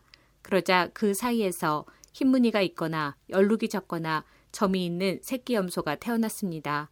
야곱은 그 새끼들을 따로 떼어 놓았습니다. 야곱은 라반의 가축 가운데서 줄무늬가 있거나 검은 가축들을 따로 떼어 놓았습니다. 가축대 가운데서 튼튼한 짐승들이 새끼를 베려고 하면 야곱은 그 짐승들의 눈앞에 가지를 놓았습니다. 그래서 짐승들이 그 가지 앞에서 새끼를 베게 했습니다. 하지만 약한 짐승들이 새끼를 베려고 하면 야곱은 그 앞에 가지를 놓지 않았습니다. 그래서 약한 것들은 라반의 것이 되고 튼튼한 것들은 야곱의 것이 되었습니다. 이렇게 해서 야곱은 큰 부자가 되었습니다. 야곱은 가축대와 남종과 여종 그리고 낙타와 나귀를 많이 가지게 되었습니다. 창세기 31장 어느 날 야곱은 라반의 아들들이 하는 이야기를 들었습니다. 라반의 아들들이 한 이야기는 이러했습니다. 야곱은 우리 아버지의 것을 다 빼앗아 갔다. 그래서 야곱은 우리 아버지의 것으로 부자가 되었다. 야곱이 보니 라반이 자기를 대하는 태도가 그전처럼 다정하지 않았습니다. 여호와께서 야곱에게 말씀하셨습니다. 내 조상들이 사는 땅으로 돌아가거라. 내가 너와 함께 있겠다. 그래서 야곱은 자기가 가축대를 돌보고 있는 들판으로 라헬과 레아를 불러냈습니다. 야곱이 라헬과 레아에게 말했습니다. 장인어른이 나를 대하시는 태도가 전과 같지 않소. 하지만 내 아버지의 하나님께서 나와 함께 계시오. 당신들도 알겠지만 나는 있는 힘을 다해 당신들의 아버지를 위해 일했소. 그런데 그분은 나를 속였소. 그분은 내 품삯을 열 번이나 바꾸었소. 하지만 하나님께서는 당신들의 아버지가 나를 해치지 못하게 하셨소. 장인어른이 점 있는 것은 다 자네 몫일세라고 말씀하시면 가축마다 몸에 점이 생겼고 줄무늬 있는 것은 다 자네 몫일세라고 말씀하시면 가축마다 몸에 줄무늬가 생겼소. 하나님께서는 이처럼 장인어른의 가축을 나에게 되찾아 주셨소. 짐승들이 새끼 뵐 무렵에 내가 꿈을 꾸었소. 내가 보니 새끼 뵈려고 하는 숫 염소들마다 줄무늬 있는 것이나 점이 있는 것이나 얼룩진 것이었소. 하나님의 천사가 꿈속에서 야고바 하고 부르셔서 내가 예 하고 대답했소. 천사가 말씀하셨소. 보아라, 새끼 뵈려고 하는 것은 다 줄무늬 있는 것이거나 점이 있는 것이거나 얼룩진 것이다. 라반이 너에게 한 못된 짓을 내가 다 보았다. 나는 베델에서 너에게 나타났던 여호와 하나님이다. 너는 거기에서 돌기둥에 기름을 붓고 나에게 맹세를 했다. 당장 이곳을 떠나 내가 태어난 땅으로 돌아가거라. 라헬과 레아가 야곱에게 대답했습니다. 아직도 우리 아버지의 집에서 우리가 물려받을 수 있는 몫이나 유산이 있을까요? 아버지는 우리를 당신에게 팔고 또 우리 몫을 다 차지하셨으니 이제 우리를 잠시 묵고 있는 나그네처럼 여기시는 것이 아니겠어요. 하나님께서 우리 아버지로부터 찾아주신 재산은 이제 모두 우리와 우리 아이들 것이에요. 그러니 당신은 하나님께서 말씀하신 대로 하세요. 야곱은 자기 아이들과 아내들을 낙타에 태웠습니다. 그런 다음에 야곱은 바단 아람에서 살면서 모은 모든 가축대와 재산을 가지고 가나안 땅에 사는 자기 아버지 이삭을 향해 떠났습니다. 그때 라반은 양떼의 털을 깎으러 나가 있었습니다. 그 틈을 타서 라헬이 라반의 드라빔을 훔쳤습니다. 야곱은 떠날 생각을 하고 있으면서도 아람 사람 라반에게 알리지 않고 그를 속였습니다. 그러다가 자기가 가진 모든 것을 가지고 도망쳤습니다. 야곱은 먼저 유프라테스 강을 건넌 다음에 길르앗의 산악 지방 쪽으로 갔습니다. 3일 만에 라반은 야곱이 도망쳤다는 이야기를 들었습니다. 그래서 라반은 친척들을 불러 모은 다음 야곱을 뒤쫓아갔습니다. 라반은 7일 만에 길르앗의 산악 지방에서 야곱을 따라잡았습니다. 그날 밤 하나님께서 아람 사람 라반의 꿈에 나타나셔서 말씀하셨습니다. 조심하여라. 좋은 말이든 나쁜 말이든 야곱에게 아무 말도 하지 마라. 라반이 야곱을 따라잡았을 때에 야곱은 산악 지방에 장막을 쳐놓고 있었습니다. 그래서 라반과 그의 친척들도 길르앗의 산악 지방에 장막을 쳤습니다. 라반이 야곱에게 말했습니다. 어찌하여 이런 일을 했나? 왜 나를 속였나? 왜 내 딸들을 마치 칼로 잡은 전쟁 포로를 끌고 가듯 끌고 가는가? 왜 나에게 말도 하지 않고 이렇게 도망가나? 왜 나를 속였나? 왜 말하지 않았나? 말해 주었더라면 북을 두드리고 수금에 맞춰 기쁘게 노래하며 자네를 보냈을 것 아닌가? 자네는 내 손자들에게 이별의 입맞춤도 못하게 하고 내 딸들에게도 이별의 인사를 못하게 했네. 어찌하여 이렇게 어리석은 짓을 했나? 나는 자네를 해칠 수도 있네. 하지만 지난밤에 자네 아버지의 하나님께서 나에게 나타나 말씀하셨네. 하나님께서는 좋은 말이든 나쁜 말이든 자네에게 아무 말도 하지 말라고 주의를 주셨네. 자네도 고향으로 돌아가고 싶겠지. 하지만 내 우상은 왜 훔쳐갔는가? 야곱이 라반에게 대답했습니다. 장인어른께서 강제로 장인어른의 딸들을 빼앗아 갈까봐 말씀도 드리지 못하고 떠나왔습니다. 저희 중에 장인어른의 우상을 가지고 있는 사람이 있으면 그 사람을 죽여도 좋습니다. 여기 장인어른의 친척들도 계시니 무엇이든 장인어른의 것이 저희에게 있는가 찾아보시고 있으면 가져가십시오. 야곱은 라헬이 라반의 우상을 훔쳤다는 것을 모르고 있었습니다. 그래서 라반은 야곱의 장막과 레아의 장막을 뒤졌습니다. 그리고 두 여종의 장막도 뒤졌습니다. 그러나 우상을 찾아내지 못한 라반은 레아의 장막을 떠나 라헬의 장막으로 들어갔습니다. 그때 라헬은 우상을 낙타의 안장 밑에 숨겨놓고 그 위에 앉아 있었습니다. 라반은 장막 안을 샅샅이 뒤졌으나 우상을 발견하지 못했습니다. 라헬이 자기 아버지에게 말했습니다. 아버지, 제가 그냥 앉아 있다고 해서 노여워하지 마세요. 지금 월경 중이라 일어날 수가 없어서 그래요. 라반은 라헬의 장막을 뒤졌지만 우상을 찾지 못했습니다. 야곱이 화를 내면서 라반에게 말했습니다. 제가 무슨 잘못을 했습니까? 제가 무슨 죄를 졌다고 이처럼 불같이 저를 쫓아오셨습니까? 제 물건을 다 뒤지셨는데 장인어른의 것이 있습니까? 만약 있다면 장인어른의 친척들과 제 친척들 앞에 내놓아 보십시오. 그래서 우리 두 사람 중에서 누가 옳은지 판단할 수 있게 해주십시오. 저는 장인어른을 위해 20년 동안 일했습니다. 그동안 어미 뱃속에서 죽은 채 나온 새끼양이나 염소는 한 마리도 없었습니다. 그리고 저는 장인어른의 가축 중에서 수량 한 마리 잡아먹은 적이 없습니다. 어쩌다가 양 한 마리가 들짐승들에게 잡혀 먹기라도 하면 저는 그것을 장인어른께 그대로 가져가지 않고 제 양으로 대신 갚아드렸습니다. 장인어른께서는 낮이나 밤 동안에 없어진 가축이 있으면 저에게 그것을 갚게 하셨습니다. 낮에는 너무 뜨거워 견딜 수가 없었고 밤에는 너무 추워 잠을 잘 수가 없었습니다. 저는 지난 20년 동안 장인어른을 위해 종처럼 일했습니다. 처음 14년 동안은 장인어른의 두 딸을 얻으려고 일했고 6년 동안은 가축을 얻으려고 일했습니다. 그런데도 장인 어른께서는 제 품삯을 10번이나 바꾸셨습니다. 하지만 제 아버지의 하나님께서는 저와 함께 계셨습니다. 그분은 아브라함의 하나님이시고 이삭의 하나님이십니다. 만약 하나님께서 저와 함께 계시지 않았다면 장인어른은 저에게 아무것도 주지 않고 맨손으로 돌려보냈을 것입니다. 하지만 하나님께서는 제가 겪은 고통과 제가 얼마나 열심히 일했는가를 아시고 지난밤에 장인어른을 꾸짖으신 것입니다. 라반이 야곱에게 말했습니다. 이 딸들은 내 딸이요. 이 아이들은 내 손자들이요. 가축들도 내 가축이네. 자네 앞에 있는 것이 다 내 것일세. 하지만 내가 지금 와서 내 딸들에게 무슨 일을 할 수 있으며 내 딸들이 낳은 아이들에게 무슨 일을 할 수 있겠는가? 자, 우리 언약을 맺고 돌 무더기를 쌓아 그것이 나와 자네 사이에 증거가 되도록 하세. 그래서 야곱은 돌 한 개를 가져와서 기둥으로 세웠습니다. 야곱이 자기 친척들에게 돌을 모으라고 말했습니다. 그들은 돌들을 주워와 무더기를 쌓았습니다.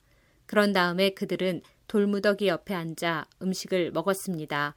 라반이 그곳의 이름을 자기 나라 말로 여갈 사하두다라고 지었습니다. 야곱도 똑같은 이름을 히브리 말로 갈르엣이라고 지어 불렀습니다. 라반이 야곱에게 말했습니다. 이 돌무더기는 우리가 맺은 언약의 증거일세. 사람들이 그곳의 이름을 갈르엣이라고 부르는 것도 이 때문입니다. 또한 그곳은 미스바라고 부르기도 합니다. 그렇게 부르는 까닭은 라반이 이렇게 말했기 때문입니다. 우리가 서로 헤어져 있는 동안 여호와께서 우리를 지켜보시기를 바라네. 만약 자네가 내 딸들을 못 살게 굴거나 내 딸들을 놔두고 다른 아내를 또 얻으면 비록 증인된 사람은 우리와 함께 있지 못할지라도 하나님께서 자네와 나 사이에 증인이 되실 것이네. 라반이 또 야곱에게 말했습니다. 내가 자네와 나 사이에 쌓은 이 돌무더기를 보게, 또 내가 세운 이 돌기둥을 보게.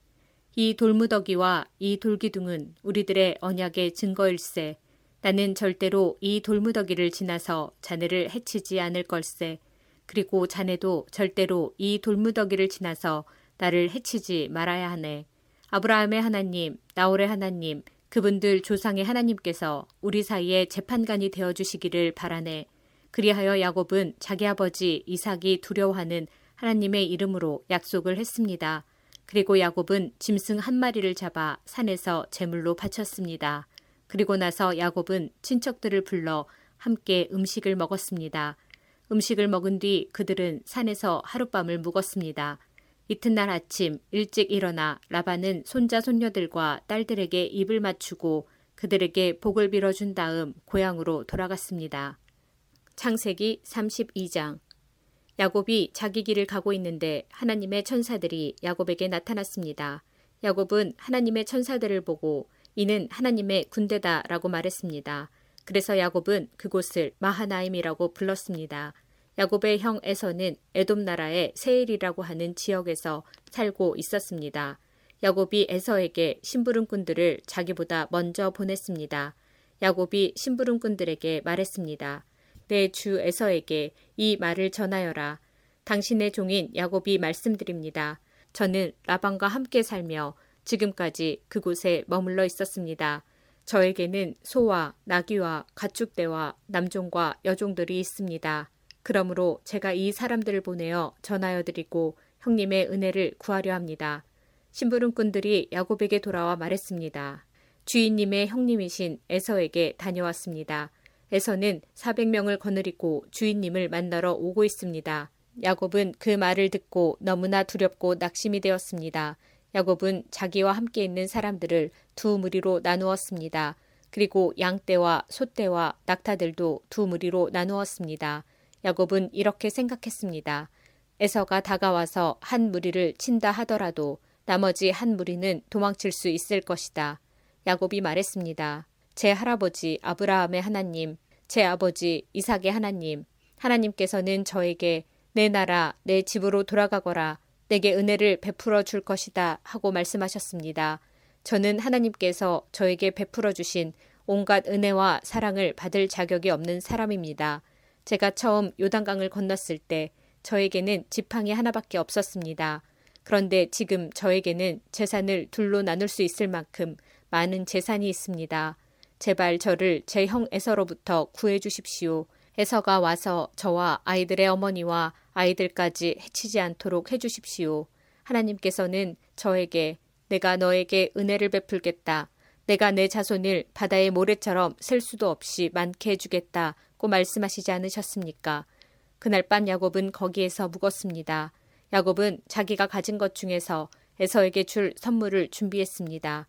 야곱이 준비한 선물은 암염소 200마리와 숫염소 20마리, 암양 200마리와 숫양 20마리, 젖을 먹이는 암낙타 30마리와 그 새끼 낙타들, 암소 40마리와 황소 10마리, 암나귀 20마리와 새끼 나귀 10마리였습니다. 야곱은 이것들을 각각 때로 나누어 자기 종들에게 주면서 말했습니다. 나보다 먼저 가거라. 그리고 가축대와 가축대 사이에 거리를 두어라. 야곱은 종들에게 명령을 했습니다. 첫 번째 가축대를 몰고 가는 종에게는 이렇게 말했습니다. 내 형 에서가 너에게 다가와서 너는 누구의 종이며 어디로 가는 길이냐? 이 짐승들은 누구의 것이냐? 하고 물으면 너는 이렇게 대답하여라. 이 짐승들은 주인님의 종 야곱의 것으로서 에서 주인님께 드리는 선물입니다. 야곱도 저희들 뒤에 오고 있습니다. 야곱은 두 번째 종과 세 번째 종과 가축대를 따라가는 그 밖의 모든 종들에게도 똑같은 명령을 내렸습니다.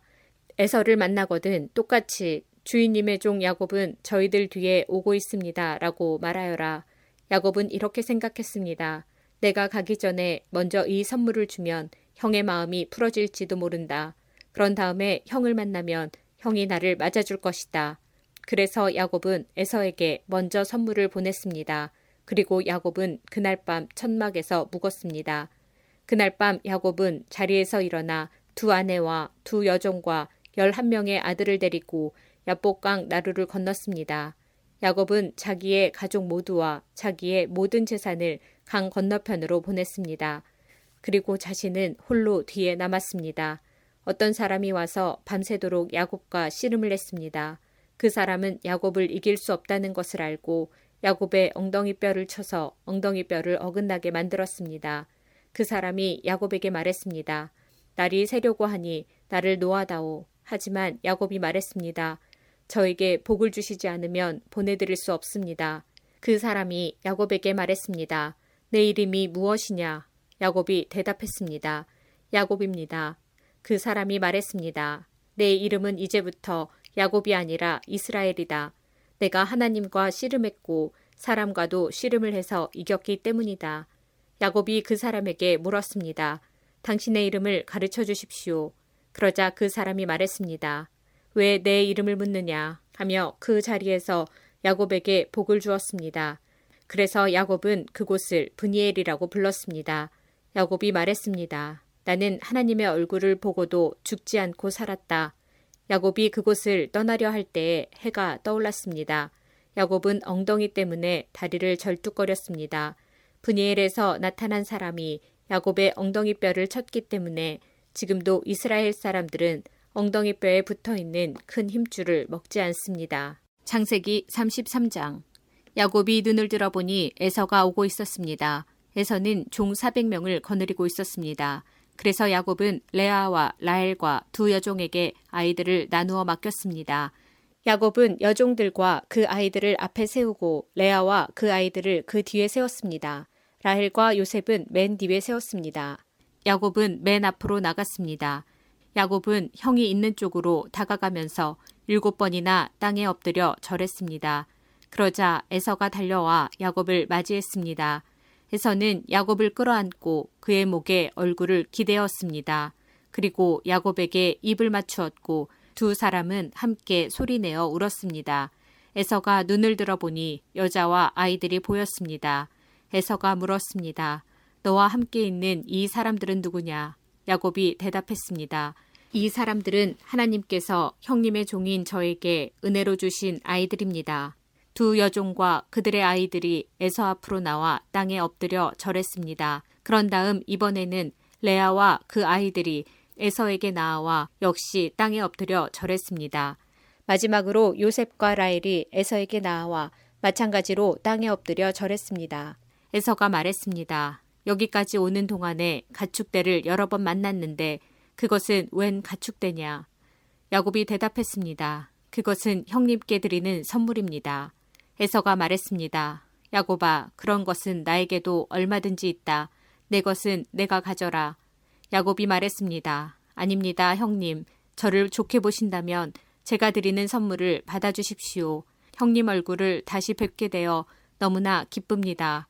형님이 저를 받아주시니 마치 하나님 얼굴을 뵙는 듯 합니다. 그러니 제 선물을 받아주십시오. 하나님께서 저에게 큰 은혜를 베풀어 주셔서 저는 넉넉하게 가지고 있습니다. 야곱이 자꾸 권하자 에서가 선물을 받았습니다. 에서가 말했습니다. 자, 이제 가자. 나도 너와 함께 가겠다. 그러나 야곱이 에서에게 말했습니다. 형님, 형님께서도 아시겠지만 아이들은 약합니다. 게다가 가축대와 그 새끼들도 걱정이 됩니다. 하루 동안 너무 많이 걷게 되면 짐승들이 다 죽을 것입니다. 형님, 그러니 형님 먼저 가십시오. 저는 천천히 뒤따라 가겠습니다. 가축대와 아이들의 걸음걸이에 맞추어 천천히 가겠습니다. 그리고 세일에서 다시 형님을 뵙겠습니다. 그러자 에서가 말했습니다.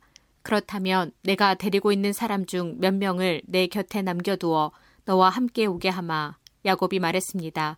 어찌 그렇게 하겠습니까? 내 주인인 형님의 친절한 마음만으로도 만족합니다. 그리하여 그날 에서는 세일 쪽으로 다시 돌아갔습니다. 하지만 야곱은 숲곳으로 갔습니다. 그곳에서 야곱은 자기 식구들이 머물 집을 지었습니다. 그리고 짐승들을 위해 우리를 지어 주었습니다. 그래서 그곳의 이름은 숲곳이 되었습니다.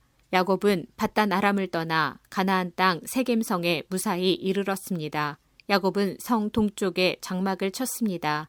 야곱은 장막을 친 밭을 세겜의 아버지 하몰의 아들들에게서 은돈 100개를 주고 샀습니다. 야곱은 그곳에 제단을 쌓고 그 이름을 엘렐로헤 이스라엘이라고 지었습니다. 창세기 34장 레아와 야곱 사이에서 태어난 딸 디나가 그 땅의 여자들을 보러 나갔습니다. 히윗 사람 하몰의 아들이며 그 땅의 추장인 세겜이 디나를 보고 끌고 가서 강간하였습니다. 세겜은 야곱의 딸 디나에게 마음이 끌렸습니다. 그는 디나를 사랑하였으므로 디나의 마음을 위로하였습니다. 세겜이 자기 아버지 하몰에게 말했습니다. 이 여자를 제 아내로 삼게 해주십시오. 세겜이 자기 딸을 더럽혔다는 이야기를 야곱이 들었습니다. 그때 야곱의 아들들은 들에서 가축대를 치고 있었습니다. 야곱은 아들들이 돌아올 때까지 아무 말도 하지 않았습니다. 세겜의 아버지 하몰이 이야기할 것이 있어서 야곱에게 왔습니다.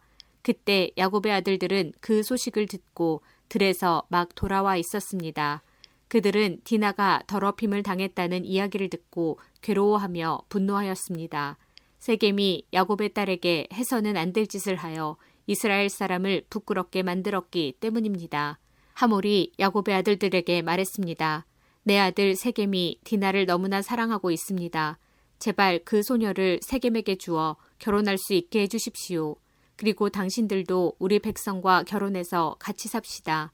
당신들의 여자를 우리에게 주십시오. 그리고 우리들의 딸을 데리고 가십시오. 우리와 함께 사십시다.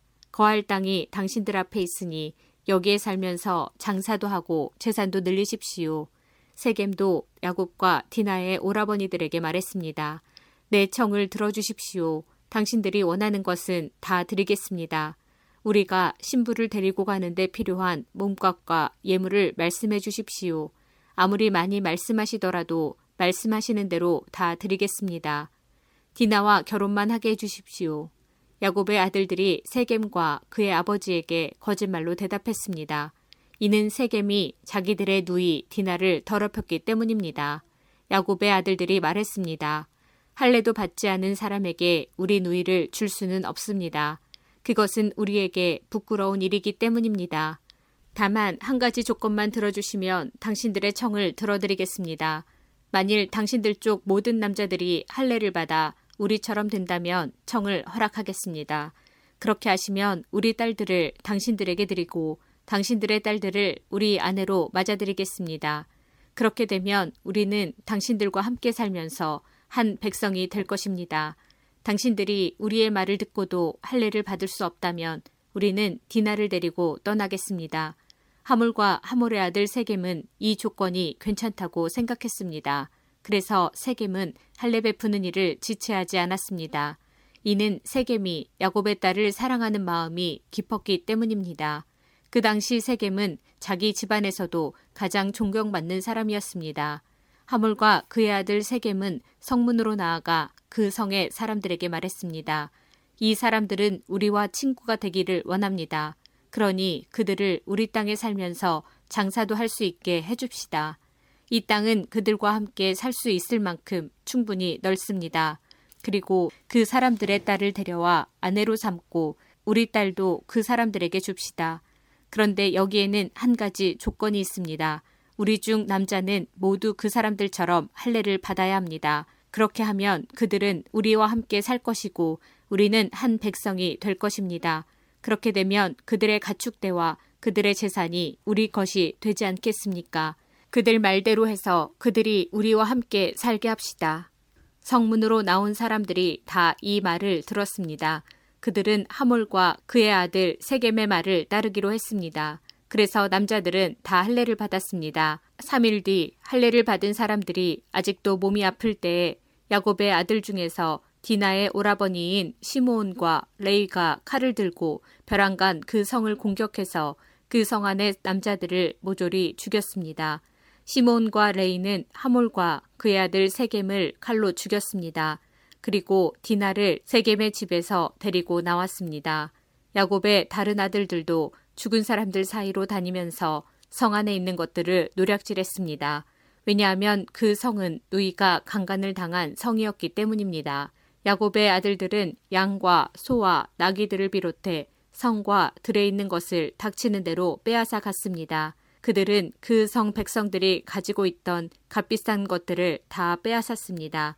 그들은 여자들과 아이들 그리고 집안에 있던 물건들까지도 다 빼앗았습니다. 그러자 야곱이 시몬과 레이에게 말했습니다. 너희는 나에게 괴로움을 안겨주었다. 이제는 이 땅에 사는 가나안 사람들과 브리스 사람들이 나를 미워할 것이다. 우리는 수가 적다. 만약 그들이 힘을 합해 우리를 공격하면 나와 우리 집안은 멸망하고 말 것이다. 하지만 그 형제들이 말했습니다. 우리 누이가 창녀 취급을 받는데 어떻게 보고만 있을 수 있습니까? 창세기 35장 하나님께서 야곱에게 말씀하셨습니다. 베델 성으로 가서 그곳에서 살아라. 내가 내 형 에서를 피해 도망칠 때 그곳에서 너에게 나타나셨던 하나님께 재단을 쌓아라. 야곱이 자기 가족과 자기와 함께 사는 다른 모든 사람들에게 말했습니다. 너희 가운데 있는 이방 우상들을 다 버려라. 너희 스스로 깨끗하게 하고 옷을 바꾸어 입어라. 여기를 떠나 베델로 가자. 그곳에서 하나님께 재단을 쌓을 것이다. 그 하나님께서는 내가 괴로움을 당할 때 나를 도와주셨으며 내가 어디를 가든지 나와 함께 계셨다. 이 말을 듣고 그들은 가지고 있던 이방 우상들을 다 야곱에게 주었습니다. 그리고 귀에 걸고 있던 귀걸이도 야곱에게 주었습니다. 야곱은 그것들을 세겜성에서 가까운 큰 나무 아래에 파묻었습니다. 그런 다음에 야곱과 그의 아들들은 그곳을 떠났습니다. 그러나 근처에 있는 성 사람들이 하나님을 두려워하여 야곱의 아들들을 쫓아오지 못했습니다. 야곱의 모든 사람들은 루스로 갔습니다. 루스는 베델이라고 불리는 곳으로 가나안 땅에 있습니다. 그곳에서 야곱은 재단을 쌓고 그곳의 이름을 엘베델이라고 지었습니다. 야곱이 자기 형 에서를 피해 도망칠 때 하나님께서 그곳에서 자기에게 나타나셨기 때문입니다. 이 무렵 리브가의 유모인 드보라가 죽어 베델의 상수리 나무 아래에 묻혔습니다. 사람들은 그곳을 알론 바굿이라고 불렀습니다. 야곱이 바다나람에서 돌아왔을 때 하나님께서 다시 야곱에게 나타나시고 야곱에게 복을 주셨습니다. 하나님께서 야곱에게 말씀하셨습니다. 내 이름이 야곱이지만 이제 다시는 내 이름을 야곱이라고 부르지 않을 것이다. 그리고는 그를 이스라엘이라고 부르셨습니다. 하나님께서 야곱에게 말씀하셨습니다. 나는 전능하신 하나님이다. 너는 많은 자녀를 낳고 큰 나라를 이루어라. 너는 많은 나라와 왕들의 조상이 될 것이다. 나는 아브라함과 이삭에게 준 땅을 너와 내 자손에게 주겠다. 그리고 나서 하나님께서는 그에게 말씀하시던 곳에서 떠나가셨습니다. 야곱은 하나님께서 자기에게 말씀하신 곳에 돌기둥을 세웠습니다. 그리고 거기에 부어드리는 제물인 전제물을 드리고 그 위에 기름을 부었습니다. 야곱은 하나님께서 나타나셔서 말씀하신 그곳을 베델이라고 불렀습니다. 야곱과 그의 일행은 베델을 떠나갔습니다. 그들이 에브랏에서 얼마 떨어진 곳에 이르렀을 때 라헬이 아기를 낳기 시작했습니다. 그런데 아기를 낳는 고통이 너무나 컸습니다. 라헬이 아기를 낳느라고 고통스러워하는 모습을 보고 산파가 라헬에게 말했습니다. 두려워하지 말아요. 또 아들을 낳게 될 거예요. 라헬은 아들을 낳고 죽었습니다. 라헬은 죽어가면서 그 아들의 이름을 베논이라고 지었습니다. 그러나 야곱은 그 아들의 이름을 베냐민이라고 불렀습니다. 라헬은 에브라스로 가는 길에 묻혔습니다. 에브라스는 베들레헴입니다. 야곱은 라헬의 무덤에 돌기둥을 세웠습니다. 라헬의 무덤에 세워진 그 돌기둥은 지금까지 남아 있습니다. 이스라엘이라고도 부르는 야곱은 다시 길을 떠나 에델탑 맞은편에 장막을 쳤습니다. 이스라엘이 그 땅에 있을 때에 르우벤이 이스라엘의 첩 비라와 함께 잤습니다. 이스라엘이 그 이야기를 들었습니다. 야곱에게는 12명의 아들이 있었습니다. 레아의 아들은 야곱의 첫째 아들 르우벤과 시므온, 레위, 유다, 이사갈, 스불론입니다. 라엘의 아들은 요셉과 베냐민입니다. 라엘의 몸종 비라의 아들은 단과 납달리입니다. 레아의 몸종 실바의 아들은 갓과 아셀입니다. 이들은 바다나람에서 태어난 야곱의 아들들입니다. 야곱은 기랴다르바 근처 마무레에 있는 아버지 이삭에게 갔습니다. 그곳은 아브라함과 이삭이 잠시 머물러 살았던 헤브론이란 곳입니다. 그때 이삭의 나이는 180살이었습니다. 이삭은 목숨이 다하여 오랫동안 살다 조상들에게로 돌아갔습니다. 그래서 이삭의 아들 에서와 야곱이 이삭을 장사 지냈습니다. 창세기 36장 에돔이라고도 부르는 에서의 자손은 이러합니다. 에서는 가나안 땅의 여자들을 아내로 맞아들였습니다. 에서는 햇사람 엘론의 딸 아다를 아내로 맞아들였습니다. 에서는 또 아나의 딸 오올리바마도 아내로 맞아들였습니다. 아나는 히윗 사람 시보온의 아들입니다.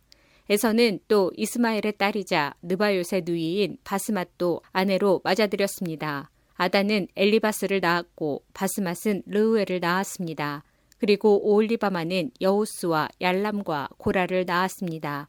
이들은 가나안 땅에서 태어난 에서의 아들들입니다.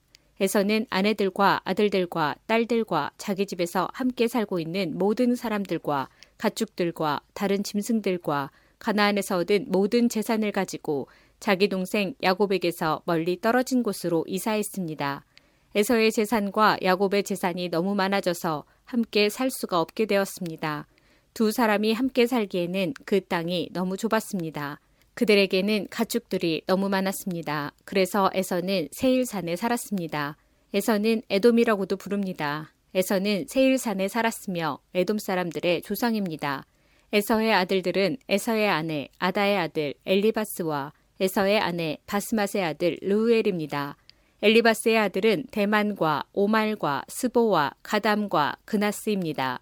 엘리바스에게는 딥나라고 하는 첩이 있었습니다. 딥나는 엘리바스를 통해 아말렉을 낳았습니다. 이들은 에서의 아내 아다의 자손입니다. 루엘의 아들은 나학과 세라와 삼마와 미사입니다. 이들은 에서의 아내 바스맛의 자손입니다. 에서의 세 번째 아내는 오올리바마입니다. 오올리바마는 아나의 딸입니다. 아나는 시보온의 아들입니다. 오올리바마가 에서를 통해 낳은 아들은 여우스와 얄람과 고라입니다. 에서의 자손 중에서 족장은 이러합니다. 에서의 맏아들은 엘리바스입니다. 엘리바스에게서는 대만, 오말, 스보, 그나스, 고라, 가담, 아말렉과 같은 족장이 나왔습니다. 이들은 에돔 땅에서 엘리바스에게서 나온 족장들이며 아다의 자손들입니다. 에서의 아들 루엘에게서 나온 족장은 이러합니다. 나핫, 세라, 삼마, 미사이며 이들은 에서의 아내 바스맛의 자손입니다. 에서의 아내 오올리바마에게서 나온 족장은 이러합니다. 여우스, 얄람, 고라이며 이들은 에서의 아내 오올리바마의 자손입니다. 오홀리바마는 아나의 딸입니다. 이들은 에돔이라고도 부르는 에서의 자손이며 각 종족의 족장입니다. 에돔 땅에 살던 호리 사람 세일의 자손은 이러합니다. 로단, 소발, 시브온, 아나, 디손, 에셀, 디산이며 세일의 아들인 이들은 에돔 땅에서 호리 사람들의 족장이 되었습니다. 로단의 자손은 호리와 헤맘입니다. 로단의 누이는 딥나입니다. 소발의 자손은 아론과 마나핫과 에발과 스보와 오남입니다. 시보온의 자손은 아야와 아나입니다. 아나는 광야에서 자기 아버지의 나귀들을 돌보던 중에 온천을 발견한 사람입니다. 아나의 자손은 디손과 아나의 딸 오올리바마입니다. 디손의 자손은 햄단과 에스반과 이드란과 그란입니다. 에셀의 자손은 비란과 사하왕과 아간입니다. 디산의 자손은 우수와 아란입니다. 호리 사람들의 족장 이름은 이러합니다. 로단, 소발, 시브온, 아나, 디손, 에셀, 디산입니다. 이들은 호리 사람들 집안의 조상입니다. 이들은 에돔 땅, 곧 세일에서 살았습니다. 이스라엘 사람들에게 아직 왕이 없을 때에 에돔 땅을 다스렸던 왕들의 이름은 이러합니다. 보올의 아들 벨라는 에돔 왕이었습니다. 벨라는 디나바 성 사람이었습니다. 벨라가 죽자 세라의 아들 요밥이 왕이 되었습니다. 요밥은 보스라 사람이었습니다. 요밥이 죽자 후삼이 왕이 되었습니다. 후삼은 대만 땅 사람이었습니다. 후삼이 죽자 부다세 아들 하닷이 왕이 되었습니다. 하닷은 모압 땅에서 미디안을 물리친 적이 있습니다. 하닷은 아윗성 사람입니다. 하닷이 죽자 삼라가 왕이 되었습니다. 삼라는 마스레가 사람이었습니다. 삼라가 죽자 사울이 왕이 되었습니다. 사울은 유프라테스 강가의 르호봇 사람이었습니다. 사울이 죽자 악보의 아들 바알 하나니 왕이 되었습니다. 악보의 아들 바알 하나니 죽자 하달이 왕이 되었습니다. 하달은 바우성 사람이었습니다. 하달의 아내는 마드렛의 딸 무헤다벨입니다. 마드렛은 메사압의 딸입니다. 에서에게서 나온 족장들을 종족과 지역에 따라 나누면 딥나, 아라, 여댓, 오올리바마, 엘라, 비논, 그나스, 대만, 밉살, 막디엘, 이람이며 이들은 에돔의 족장이었고 에돔 사람들의 조상은 에서입니다. 이 종족들의 이름이 곧 그들이 살던 지역의 이름이 되었습니다.